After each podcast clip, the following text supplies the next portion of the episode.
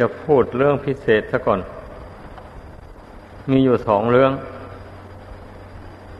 ที่ได้ทราบมา เรื่องหนึ่ง เงินของพระที่เก็บไว้ในกุฏิหายไปตั้งเป็นพันกว่าเรื่องที่สอง แม่ชีไปคุยกับพระอยู่บนกุฏิ นี่ไม่ระบุชื่อนะ ใครทำก็รู้ตัวเอง อันนี้เป็นครั้งที่สองแล้วเตือน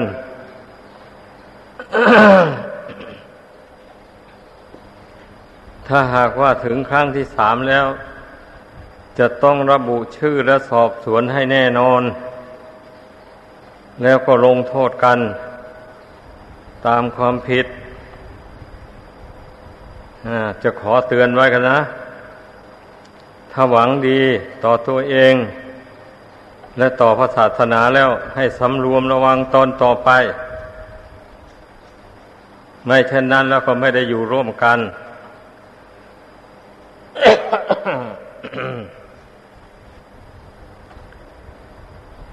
การที่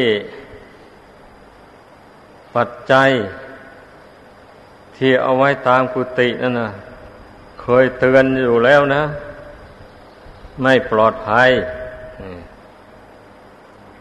แต่ก็ยังขืนเอาไว้กันอยู่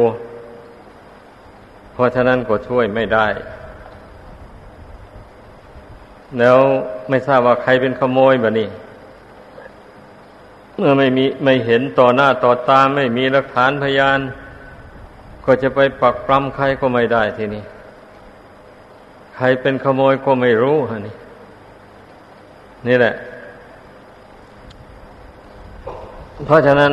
มันก็อยู่ที่เจ้าของสิ่งของ จะต้องหาทางรักษาให้มันปลอดภัย อันเราจะปันไปกันขโมยไม่ให้มีเนี่ย คงไม่ได้หรอก ไม่ได้ สมัยใดก็เหมือนกันหมดเลย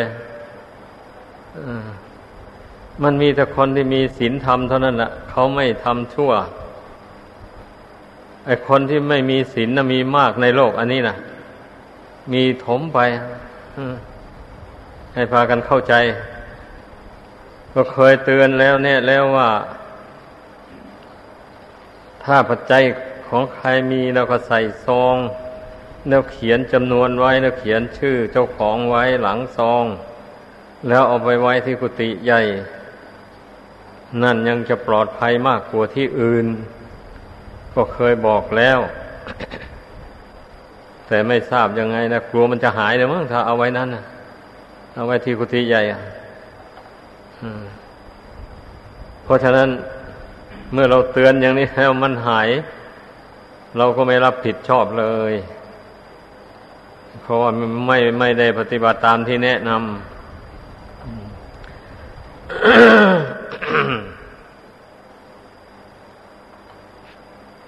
ถ้าหากว่าคนอยู่ในวัดนี้ หากเป็นขโมย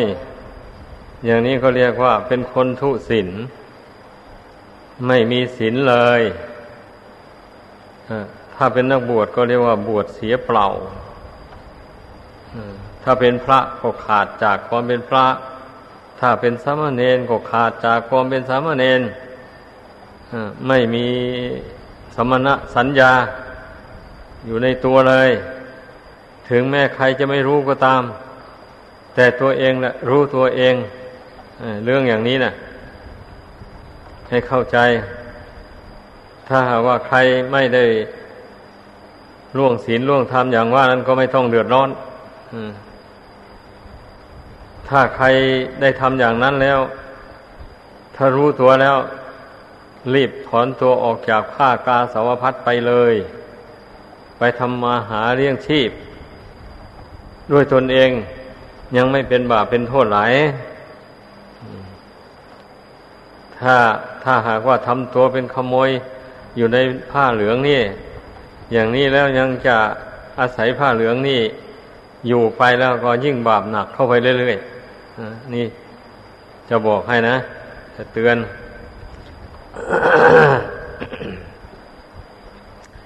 เป็นพระเขาวดาวหมดก็ตาม เขาเรียกว่าไม่มีศีลทั้งนั้นแหละ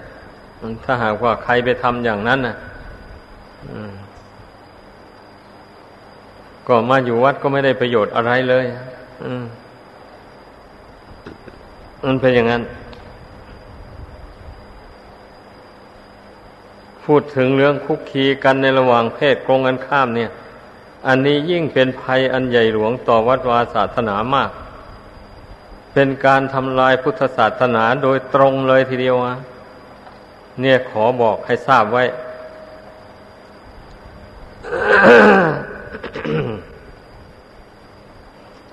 เป็นบาปหลาย เป็นบาปมากทีเดียวเพราะพุทธศาสนานี่ทำคนให้เป็นคนดีนำคนผู้ปฏิบัติตามให้พ้นทุกข์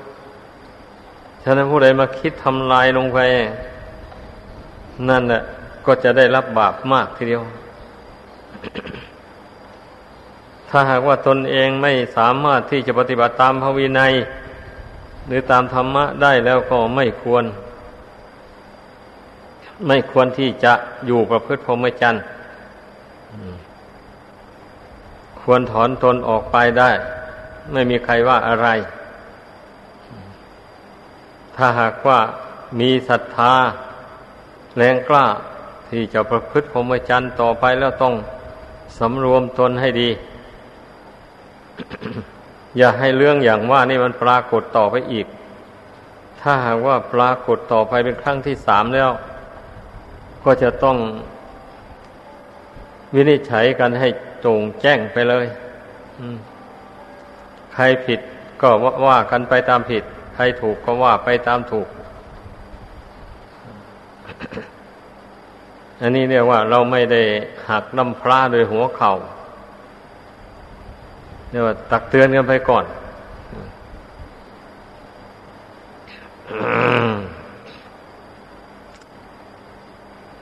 เผื่อว่า ผู้ยังมีอุปนิสัยวาสนาอยู่จะได้ตื่นตัว แล้วก็จะได้สำรวมระวังตนต่อไป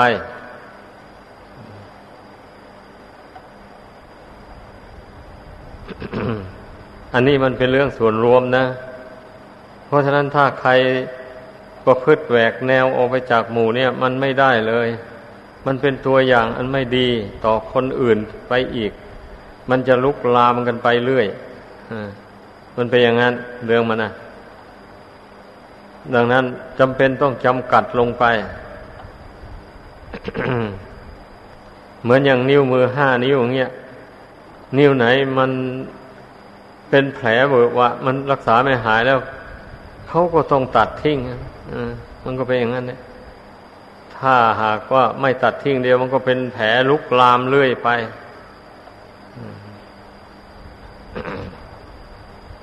อันนี้พึงพากันเข้าใจไว้ ก็เคยพูดให้ฟังอยู่บ่อย ๆ แล้วนะ อันวัดวาศาสนาเนี่ย เป็นสถานที่ผู้สมัครใจมาอยู่นั้นตั้งใจมาเพื่อทำความเพียรละกิเลส โดยตรงเลยไม่มีอะไรแอบแฝง ไม่มุ่งหวังเอาอะไร นี่ก็เคยพูดให้ฟังและทุกคนก็คงรู้ตัวในการเข้ามาอยู่ในวัดวาศาสนานี่นะ เราจะมาสนุกสนานในกามคุณนี้ไม่ได้เด็ดขาดเลยไม่มีการสนุกสนานในกามคุณในวัดวาศาสนาไม่มีเลยเป็นเสียแต่บางแห่ง อันนั้นยกไว้ เขาทำบุญวัด เขาทำบุญวัด เขาก็มีมหรสพครบงานมีสนุกสนานอะไรต่ออะไรสารพัดอันนั้นก็เรื่องเขา แต่สำหรับวัดป่าแล้วไม่มี เรื่องใดที่จะเป็นไปเพื่อความเพลิดเพลินในกามคุณ แล้วเป็นอันว่าไม่ส่งเสริมทั้งนั้นเลย ขอให้เข้าใจ อันนี้เรียกว่า อารัญญิกาวาสอาวาสที่อยู่ในป่ามันเป็นอย่างนี้นะ ให้เข้าใจกันทุกคนนะ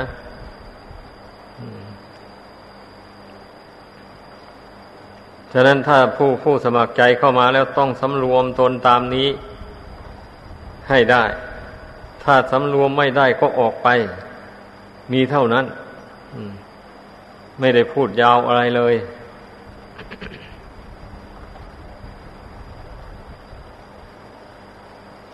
อ่าต่อ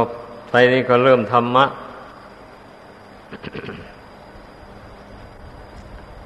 พระพุทธเจ้าทรงตรัสว่า ธรรมกามโมภวังโหติ ผู้ใคร่ในธรรมเป็นผู้เจริญ ธรรมเทศสีปราภโว ผู้เกลียดธรรมเป็นผู้เสื่อมกลงกันข้ามอย่างนี้คำว่าผู้ใคร่ในธรรมนั่นก็หมายความว่า เราเข้ามาสู่วัดวาศาสนานี่เนี่ยจะเป็นนักบวชก็ตามไม่เป็นนักบวชก็ช่าง เราก็ต้องสนใจอยากจะรู้ธรรม เห็นธรรมคำสอนของพระพุทธเจ้าด้วยใจของตนเอง ว่าคำสอนของพระพุทธเจ้านั้นมีลึกตื้นหนาบางอย่างไรอย่างนี้ จึงเรียกว่าเป็นผู้ใคร่ในธรรม ดังนั้นจึงให้มีการเรียนกันสอนกัน เพื่อให้เกิดความใคร่ในธรรม อย่าไปใคร่ในกิเลส ในกามคุณ เราใคร่ในพระธรรมคำสอนของพระพุทธเจ้านั่นนะดีหลายแล้วเราจะได้รู้แนวทางปฏิบัติ สิ่งใดที่ทรงสอนให้เห็นโทษ เราก็จะได้เห็นโทษ สิ่งใดที่ทรงสอนให้ว่ามีคุณ เราก็จะได้เห็นคุณในสิ่งที่ดีที่งามนั้น ทีนี้ผู้เกลียดธรรมนั้นหมายเอาว่า ไม่ต้องการอยากจะรู้ ไม่ต้องการอยากจะฟัง ไม่ต้องการอยากจะปฏิบัติตามแต่เพียงมาอาศัยอยู่เฉยๆ อย่างนี้ก็เป็นผู้เสื่อมจากศีลธรรม เสื่อมจากบุญจากกุศล เป็นอย่างนั้น เพราะเกลียดธรรมนั่นแหละ จึงไม่อยากฟังคำสอนของพระพุทธเจ้า จึงไม่อยากเรียนท่องจำเอา เห็นว่าคำสอนนั่น ยุ่งยากลำบาก การเรียนการจำบัดทีไปเรื่องของกามคุณ เรื่องร้องรำทำเพลง ดีดสีตีเป่าแล้ว เรียนเอาได้ง่ายได้เหลือเกินนั่นเพราะมันชอบใจ มันชอบใจมันถึงจำได้ง่ายดี ส่วนธรรมวินัยเนี่ย มันไม่ชอบใจ เมื่อไม่ชอบใจแล้วมันจะจำอะไรแล้ว มันจะจำทำไมอะ มันก็ไม่จำเลยมันเป็นอย่างนั้น เพราะฉะนั้นให้พากันตั้งใจพิจารณาตัวเองเข้าไป เราบวชเข้ามานี่ เรามีความใคร่ในธรรมหรือไม่ หรือว่าบวชตามประเพณีว่าคนไทยเรานับถือพุทธศาสนา ถ้าเป็นผู้ชายแล้วก็ต้องบวชเพื่อตอบบุญแทนคุณพ่อแม่ หรือมีความรู้สึกเท่านั้นแล้วเข้ามาบวชอย่างนั้นเหลือ ผู้มีความรู้สึกเท่านั้นแล้วเข้ามาบวชมันก็ได้ผลเพียงนิดหน่อย บางทีก็อาจจะไม่ได้ผลซ้ำเลย เพราะบวชคอยแต่จะให้วันเวลามันล่วงไป พอถึงเวลานั้นมาแล้วก็จะได้ศึกขาลาเพศไป พอเปลื้องหนี้สิน หรือว่าพอทำตามใจของพ่อแม่ที่อ้อนวอน ถ้าผู้ใดคิดอย่างนั้นแล้วเข้ามาบวชไม่ค่อยจะได้ผลแล้วนั่นเรียกว่า มันเข้าใจผิดไปเนี่ย เข้าใจผิดส่วนหลายจริงๆว่าบวชให้พ่อให้แม่วะไม่ใช่บวชให้ตัวเอง นี่ไอ้ถ้าบวชอย่างนั้นแล้วตนเองไม่ฝึกตนเข้าไปให้ดี ไม่รักษาศีลไม่รักษาวินัยให้ดี ไปล่วงวินัยเข้าไปอย่างนี้นะ แล้วเจริญสมาธิก็ไม่เป็น อบรมปัญญาให้เกิดก็ไม่มี แล้วอย่างนี้ มันจะบวชเพื่อใครบะนี่เมื่อตนไม่มีคุณธรรมเหล่านี้อยู่ในใจแล้ว อันจะไปบวชให้พ่อให้แม่ ไม่มีทางมันจะได้อันจะไปตอบบุญแทนคุณพ่อแม่ก็ไม่มีทางนะผู้บวชเข้ามาที่จะตอบบุญแทนคุณพ่อแม่ได้ เมื่อก็ต้องอาศัยประพฤติสุจริตด้วยกายวาจาใจ ตามพระธรรมวินัยจริง ๆ นี่ สิ่งใดที่พระเจ้าห้ามไว้ เราก็ไม่ล่วงเกินนะ สิ่งใดที่ทรงอนุญาตก็จึงทำตาม เมื่อตั้งใจทำตามที่ทรงอนุญาตให้เต็มความสามารถแล้ว บุญกุศลก็ย่อมเจริญขึ้น นั่นแหละ ถึงจะเผื่อแผ่ไปถึงมารดาบิดาปู่ย่าตายาย หรือวงศาคณาญาติต่าง ๆ นั่น หมายความว่า เราต้องสร้างคุณงามความดีให้เกิดขึ้นในตนก่อน ก่อนที่จะตอบบุญแทนคุณท่านได้ อีกอย่างหนึ่งต้องเรียนทำเรียนวินัยให้รู้ให้เข้าใจ ในทางปฏิบัติในทางเครือขัดปฏิบัติอย่างไรจึงได้บุญได้กุศล ในทางพระภิกษุสามเณรปฏิบัติอย่างไร จึงเป็นบุญกุศลของพระของเนนเราก็เรียนรู้ทั้งสองประเภทนี้ อย่างนี้แล้ว เมื่อมีโอกาสก็แนะนำสั่งสอนมารดาบิดา วงศาคณาญาติให้ละความเห็นผิด มาดำเนินในทางที่ถูกต้องให้ได้ นี่อันนี้อันหนึ่งเป็นการตอบบุญแทนคุณ ผู้มีพระคุณทั้งหลาย ให้พึงเข้าใจคำว่าบวชให้พ่อให้แม่นะ่ะ ถ้าหากว่าตีความหมายให้มันถูกต้องต้องเป็นอย่างนี้ต้องบวชให้ตัวเองนั่นแหละ ก่อนอื่นทั้งหมด ต้องบวชบวชเพื่อตัวเอง ฝึกตนให้ดีสะก่อน เมื่อจิตจิตใจของตนมีคุณธรรมอันดีอันงามอันสูงขึ้นไปแล้วนะก็เผื่อแผ่ ถึงมารดาบิดาวงศาคณาญาติได้ นี่ความหมายมันเป็นอย่างนั้น ถ้าจะอุปมาแล้วก็เหมือนอย่างบุคคลแต่ละคนน่ะ เมื่อจะบำเพ็ญประโยชน์ตนและประโยชน์ผู้อื่นได้เนี่ย มันก็ต้องเรียนวิชาความรู้แล้วต้องทำการทำงาน รวบรวมเงินทองให้ได้เป็นก้อนเป็นหน่วย แล้ววันนี้เราจะมีโอกาสได้เผื่อแผ่ไปบนี้ ให้แก่สาธารณประโยชน์ได้ ในเมื่อตนได้บำเพ็ญประโยชน์ตนให้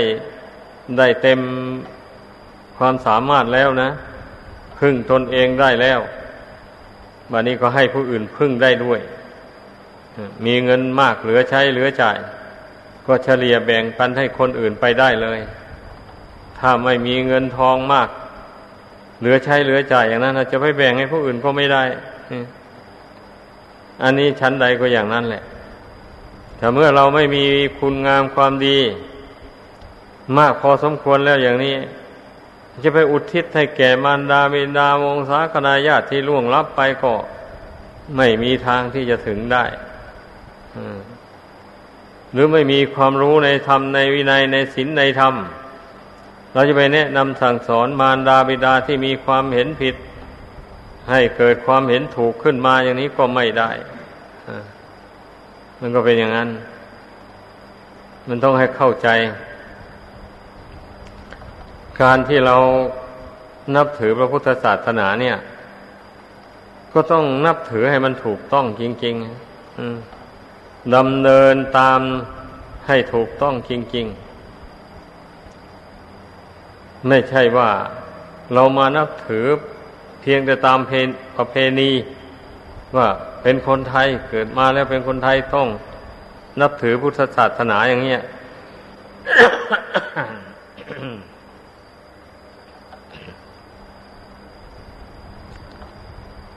นับถือแค่นั้นน่ะ มันไม่ได้ผลไม่ได้ประโยชน์เท่าที่ควร เพราะฉะนั้นเมื่อเรานับถือแล้วต้องศึกษาต้องค้นคว้า ให้รู้ให้เข้าใจด้วยตนเองจริง ๆ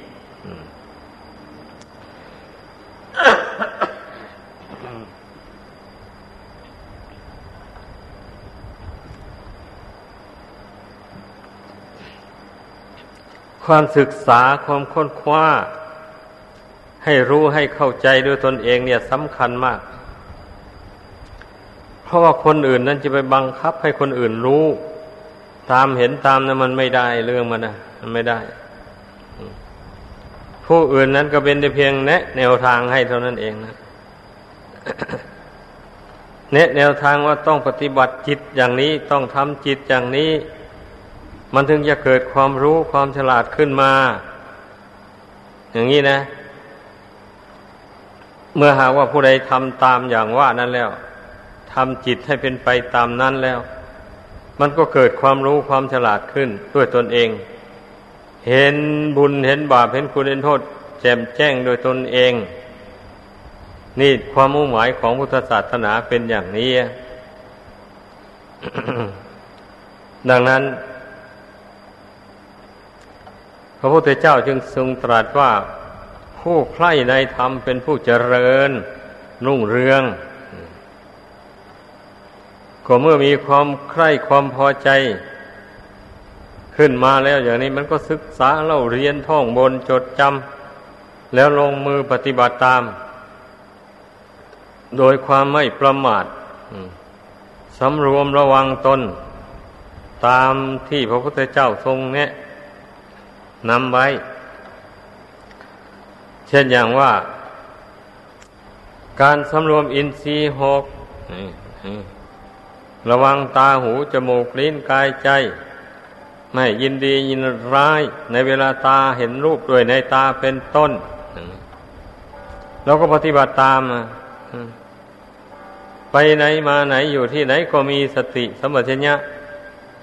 คอยระมัดระวังเสมอ ระมัดระวัง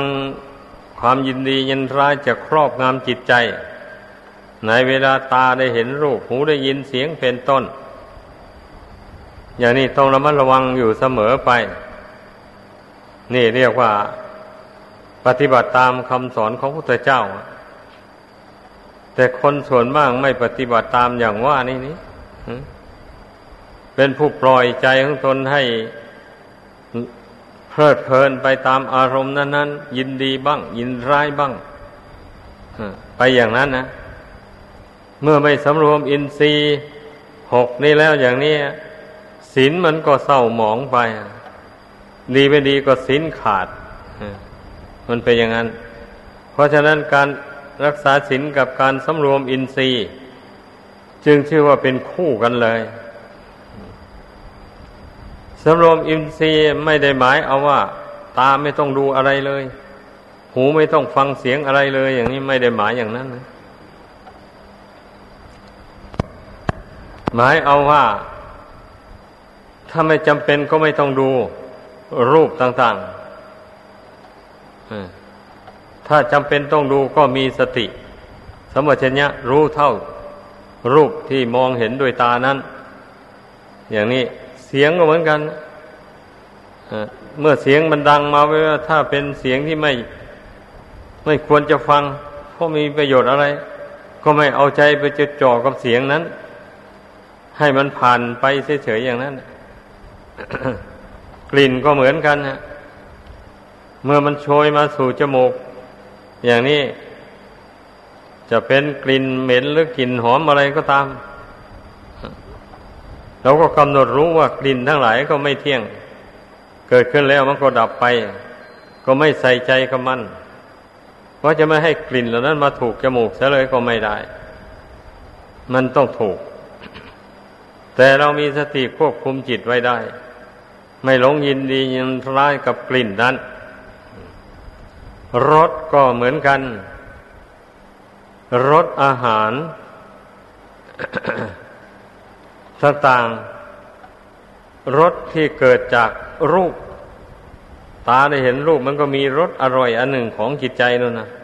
หูได้ฟังเสียงมันก็มีรสอร่อยอย่างหนึ่ง ถ้ามันเกิดความยินดีขึ้นมาแล้วนะ แต่ว่าในที่นี้หมายเอารสอาหารรสอาหารนี่ พระพุทธเจ้าจึงได้ทรงสอน ไว้ในปัจเจเวกคณะ อาหารการบริโภคก่อนจะบริโภคอาหารต้องพิจารณาก่อน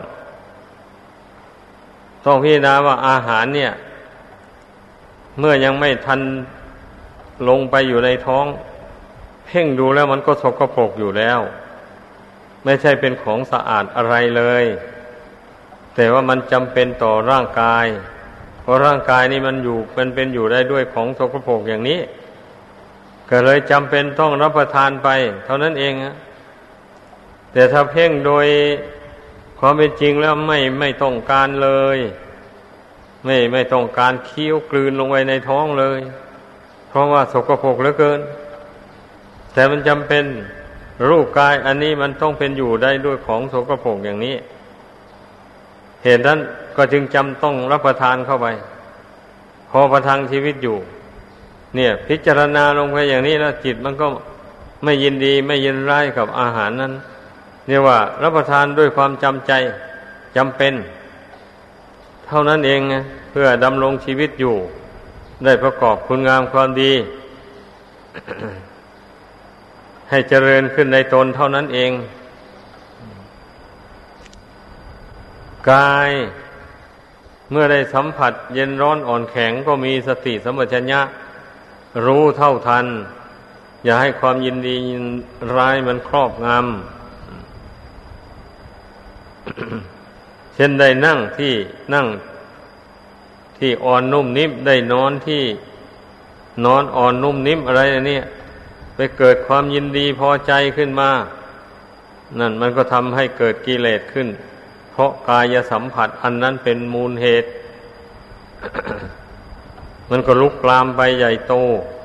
เป็นอย่างนั้น เพราะฉะนั้น เมื่อได้สัมผัสอะไรทางกายนี่เราต้องมีสติรู้เท่า ว่ามันเป็นของไม่เที่ยงไม่ยังยืน จะเป็นแข็งก็ดีอ่อนก็ดี เย็นก็ดีร้อนก็ดี หมู่เนี่ย มันก็ล้วนแต่เป็นของไม่เที่ยง มันผ่านไปมันก็ดับไป เท่านั้นแหละไม่มีอะไรจีรังยั่งยืน ก็ทำความรู้เท่ากับสัมผัส ทางร่างกายอย่างนี้เสมอไปมันนี้ทางใจนั้นเป็นที่รวมของอารมณ์ทั้งห้านั้นอารมณ์ทั้งห้านั้น มันก็พุ่งเข้าไปสู่ใจนั่นแหละ ไม่ไปที่อื่น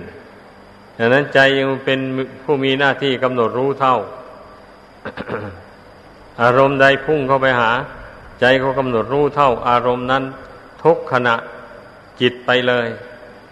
ไม่ให้จิตวันไหว ยินดียินร้ายไปตามเรื่องนั้น ๆ อารมณ์นั้น ๆ อันนี้จึงเรียกว่าผู้ปฏิบัติธรรม แล้วกิเลสมันก็กำเริบขึ้นในใจไม่ได้ ในเมื่อสำรวมอินทรีย์อยู่อย่างนี้ศีลก็ไม่เศร้าหมอง มีศีลมีวินัย ตามเพศตามภูมิของตนก็เป็นศีลอันบริสุทธิ์ไปเป็นเช่นนั้น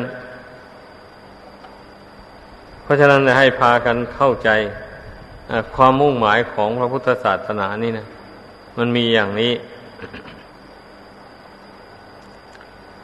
เมื่อเราชำระอินทรีย์สำรวมอินทรีย์ ด้วยดีสำรวมศีลด้วยดีได้แล้วอย่างนี้ จิตใจมันก็ผ่องแผ้วเบิกบาน เพราะว่ากิเลสมันไม่ครอบงำจิตใจ เราเจริญสมาธิภาวนา จิตใจมันก็สงบแน่วแน่ใจสงบแน่วแน่แล้วปัญญาก็ย่อมเกิดขึ้นมองเห็นทุกข์ มองเห็นความเกิดแก่เจ็บตายนี่เป็นทุกข์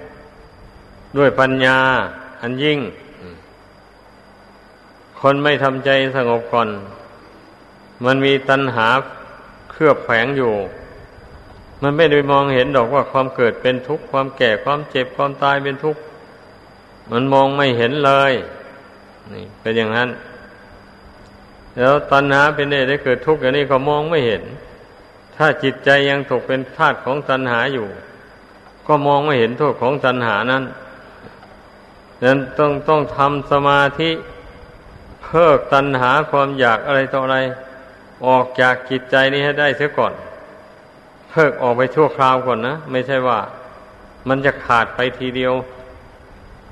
ให้มันสงบระงับออกไปจากจิตใจในชั่วระยะหนึ่ง แล้ววันนี้จึงใช้ปัญญามาพิจารณาว่าตัณหานี่มันพระพุทธเจ้าตรัสว่ามันเป็นเหตุให้เกิดทุกข์ เช่นนี้นะมันมันเป็นเหตุให้เกิดทุกข์อย่างไรบ้างมันเมื่อปัญญามันเกิดขึ้นแล้วมันก็มองเห็น แจ้งไปไม่มีทางสงสัยเลย ตัณหาความอยากนะมันเป็นเหตุให้เกิดทุกข์อย่างนั้นอย่างนั้น อย่างที่เคยพูดกันมาอยู่บ่อยๆเป็นเหตุให้ได้สร้างบ้านสร้างเรือนทำการทำงานกำฝนทนแดด ค่ำไม่ได้ยืนคืนไม่ได้อยู่ หลังสู้ฟ้าหน้าสู้ดิน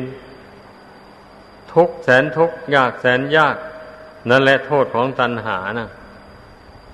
คนทั้งหลายก็พวกที่ตกเป็นท่าแห่งตัณหาก็เป็นอยู่อย่างนั้น เราก็เห็นกันอยู่ ไม่ไม่ ไม่ใช่ว่าเป็นเรื่องลี้ลับอะไรนี้นั่นเห็นกันอยู่ท่งต้งแล้ว แต่ไม่ได้น้อมเข้ามาพิจารณาเรื่องมันนะ ถ้าผู้ใดน้อมเข้ามาพิจารณา มันก็เห็นโทษของมันเลยวะนี่เห็นโทษของตัณหา ก็ไม่ ไม่ส่งเสริมตัณหาให้มีกำลังแรงขึ้นในจิตใจของตนแล้วผู้ใดเห็นโทษมันแล้ว ก็มีแต่ตัดทอนให้มันน้อยเบาบางออกไปโดยลำดับไป มันเป็นอย่างนั้น ไม่ส่งเสริมมันเห็นโทษของมันอะนี่ฉะนั้นเราเป็นนักบวชเนี่ย ควรพากันพิจารณาโทษแห่งกามตัณหา ที่มนุษย์ทั้งหลายตกเป็นทาสของมัน อยู่หมดนั่นอะ เราก็มองเห็นอยู่แล้วนี่ แต่มาพิจารณาดูให้มันเห็นแจ้งประจักษ์ด้วยใจของตนเอง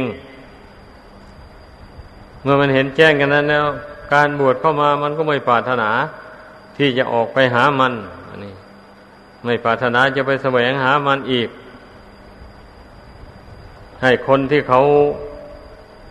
หลงไหล ตกเป็นทาสของตัณหาให้มันลอยไปตามกระแสของตัณหานั้นตามเรื่องเขา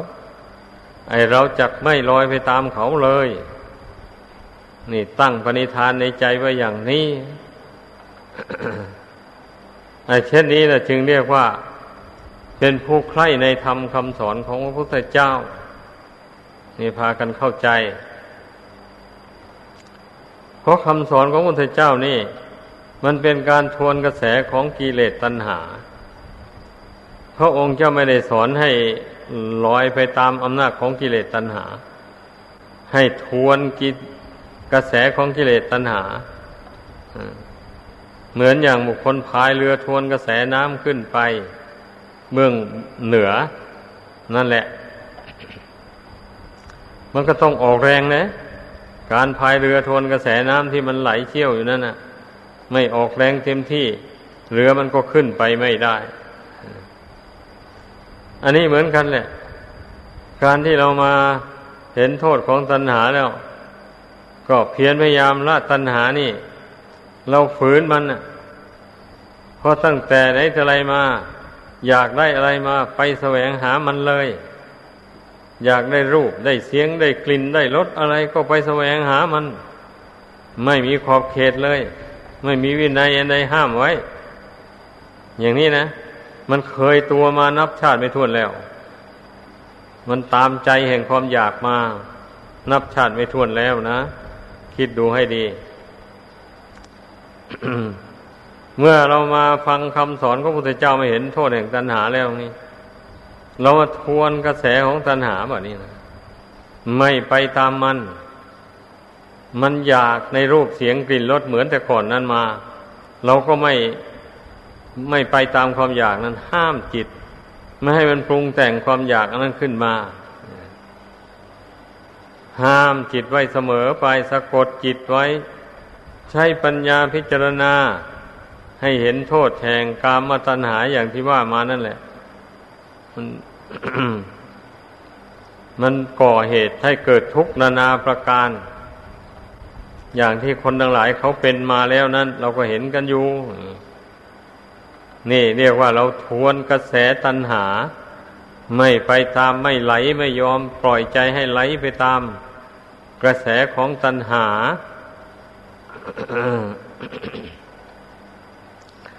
เพราะฉะนั้นมันจึงมีน้อยคนที่ปฏิบัติตามคำสอนของพระพุทธเจ้านี่นะ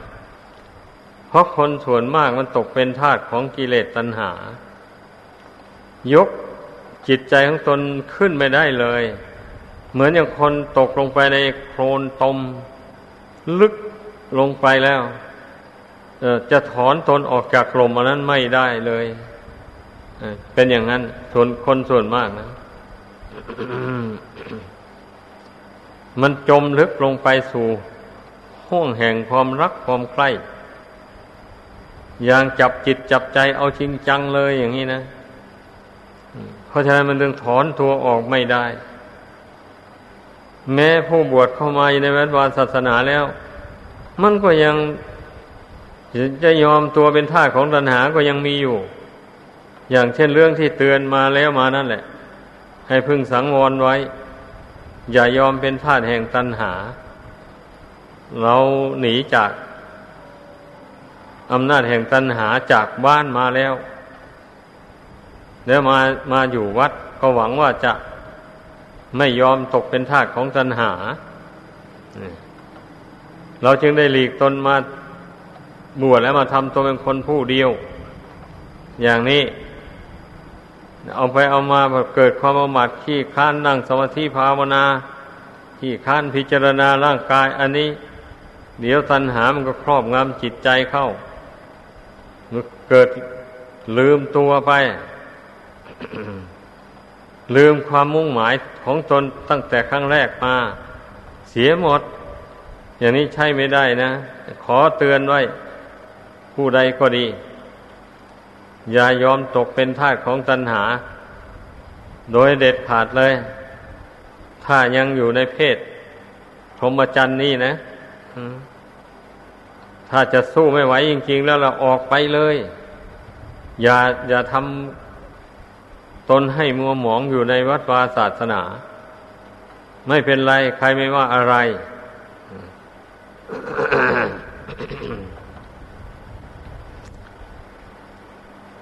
แต่เมื่อนึกถึงศักดิ์ศรีแล้ว มันไม่น่าจะยอมเป็นทาสแห่งตัณหาอย่างนั้น คนอื่นก็เป็นคนมีธาตุสี่ขันห้าเหมือนกัน บุญกรรมตกแต่งมาเหมือนกัน เราก็เป็นคนผู้หนึ่ง บุญกรรมที่ได้ทำมาแต่ก่อนก็ตกแต่ง อวัยวะร่างกายนี้ให้สมบูรณ์บริบูรณ์ อยู่อย่างนี้แล้ว แล้วก็ยังมีศรัทธาเข้ามาบวชมาปฏิบัติ ทำในวัดวาศาสนาอีกด้วยอย่างนี้นะ ก็แสดงว่ามีบุญนี้แล้ววันนี้มันจะมาลืมบุญของตัวเองเสียหรือหรือบุญเก่า บุญใหม่มันก็ไม่สร้างแล้วมันจะไปเอาบาปมีมาสร้างบาปขึ้นมาแทนบุญอย่างนี้ไม่สมควรเลย นี่ก็ต้องเตือนตนเข้าไป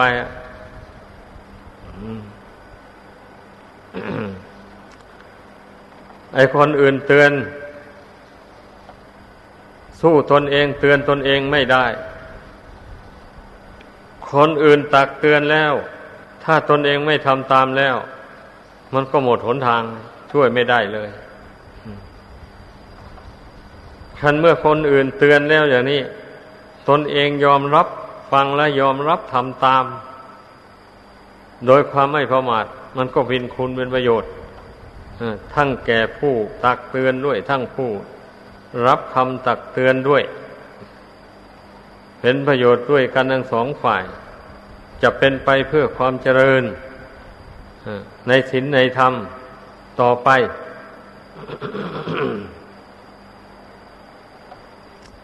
เพราะฉะนั้นเราจึงไม่ควรประมาทบุญกรรมตกแต่งร่างกายนี่ให้มาครบถ้วนบริบูรณ์แล้ว เพื่ออะไร ก็เพื่อให้เรามาสร้างบุญบารมีสืบต่ออีก ถ้าคนมีอวัยวะไม่ครบทั่วบริบูรณ์จะมาบวชก็ไม่ได้ แล้วก็ สังคมเขากำลังเกียด ไม่มีใครต้อนรับ คนมีอวัยวะบกพร่องนะเช่นขาด้วนแขนด้วนอย่างนี้นะจะเข้ามาขอบวชในวัดวาอารามนี้ ท่านไม่มีใครรับให้บวชเลย หรือว่าตาบอดมาอย่างนี้นะจะมาขอบวชอย่างนี้ก็ไม่ได้มันต้องให้เข้าใจ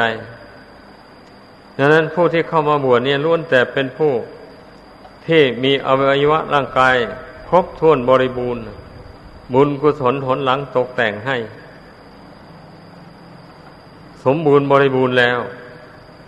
วันนี้เราไม่ควรที่จะใช้ สมบัติอันล้ำค่าเนี่ยไปทำความชั่วต้องรักษาศักดิ์ศรีของความเป็นผู้มีบุญของตนไว้ให้ได้ มันต้องเตือนตนอย่างนี้คนเรานะกลัวว่าเราจะได้ทำความดี จะได้เกิดมาเป็นมนุษย์ มีร่างกายครบถ้วนบริบูรณ์ และได้มาพบพระพุทธศาสนาอย่างนี้นะ ไม่ใช่ง่ายนัก ไม่ใช่ว่าเกิดไปชาติใดไปพบพุทธศาสนาทุกชาติ ไม่ใช่นะ อย่าไปเข้าใจอย่างนั้น เพราะว่านานๆจึงมีพระพุทธเจ้าพระองค์หนึ่งมาตรัสรู้ในโลกดังนั้นคนเกิดมาแล้วไม่ได้พบพุทธศาสนานะมีมากมาย มีมากทีเดียว แต่บางคนเกิดมาแล้ว มาพบพุทธศาสนาแล้ว ด้วยอำนาจอวิชชาตัณหาที่ตนสั่งสมมาแต่ก่อนมากมาย ไม่สนใจเรื่องศาสนา มาเกิดมาชาติ ปัจจุบันนี้ถึงพบพุทธศาสนาเนี่ยมันก็ไม่สนใจ ไม่สนใจเลย มีอยู่ถมไป นี่ ไม่ใช่ว่าเกิดมาพุทธพระพบพุทพุทธศาสนาแล้ว จะสนใจในพุทธศาสนาทั้งหมดไม่มีทาง อันนี้การที่เราได้มาสนใจมามีความใคร่ในธรรมคำสอนของพระพุทธเจ้านะว่าเป็นบุญยลาภอันประเสริฐแล้วฉะนั้นอย่าพากันประมาท ให้สำรวมตนให้เข่งให้เข้มงวดเข้าไป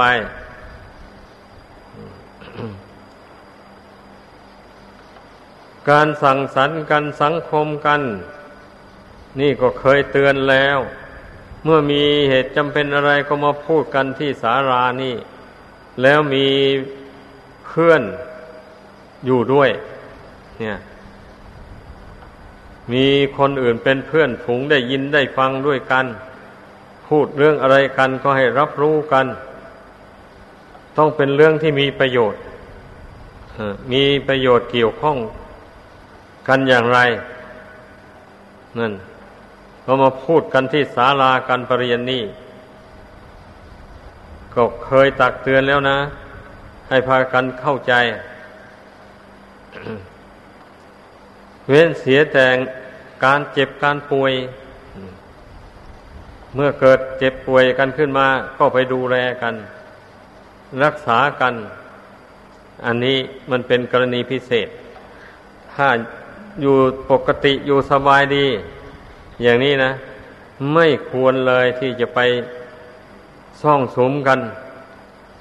ที่จะไปคุยกันเล่น หัวกันโดยไม่มีประโยชน์อะไร อย่างนั้นนะแม้จะเป็นเพศเดียวกันก็ตาม มันก็ทำให้เสียเวลาในการสำรวมจิตใจ ในการเจริญสมถะวิปัสสนา นี่ แล้วจะไปถือเอาตัวอย่าง เอาอย่างที่ผู้เป็นประมุขประธาน มีคนไปหาไปคุยไปอะไรอยู่ด้วย แล้วเราผู้น้อยก็จะเรียนแบบไอ้อย่างนั้นไม่ถูกนะ อย่าไปคิดอย่างนั้นไม่ได้เราผู้น้อยนะเพิ่งมาทีหลัง ฝึกตนยังไม่ช่ำชองชำนาญอะไร จิตใจยังไม่มั่นคงปัญญาอะไรก็ยังไม่มี แล้วจะไปเรียนแบบผู้เพื่อนเกิดก่อนดำเนินมาก่อน อย่างนี้มันจะไปได้ยังไง มันไม่ได้ มันต้องรู้ประมาณตนคนเรานะ่ะ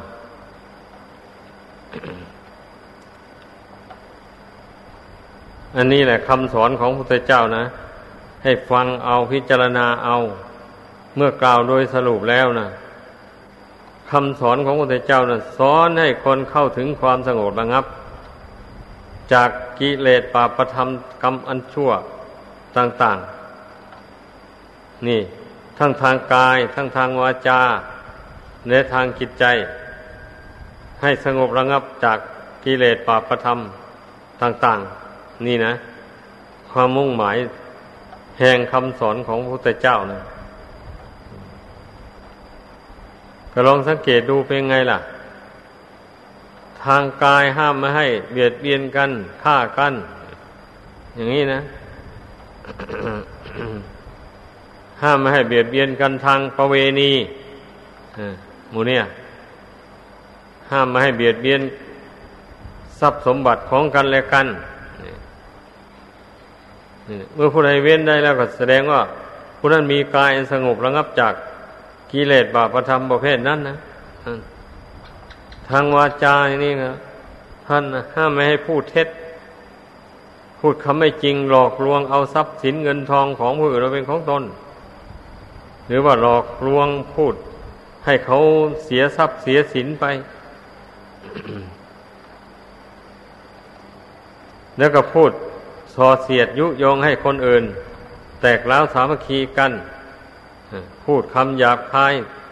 ด่าแช่งกัน พูดเพ้อเจ้อพูดไม่มีสถานี พูดไม่มีเหตุไม่มีผล พูดร้อยคำก็ไม่มีประโยชน์สักคำหนึ่งอันนี้ท่านเรียกพูดเพ้อเจ้อเลวไหล นี่ถ้าหากว่าเว้นจากคำพูดเหล่านี้ได้แล้ว เรามาพูดแต่คำสัตย์คำจริง พูดแต่เรื่องสมานสามัคคีซึ่งกันและกัน ไม่พูดยุยงให้แตกล้าวสามัคคีกัน พูดคำอ่อนหวานต่อกันและกัน เรื่องที่ไม่เป็นสาระประโยชน์อะไรไม่เอามาพูดเลย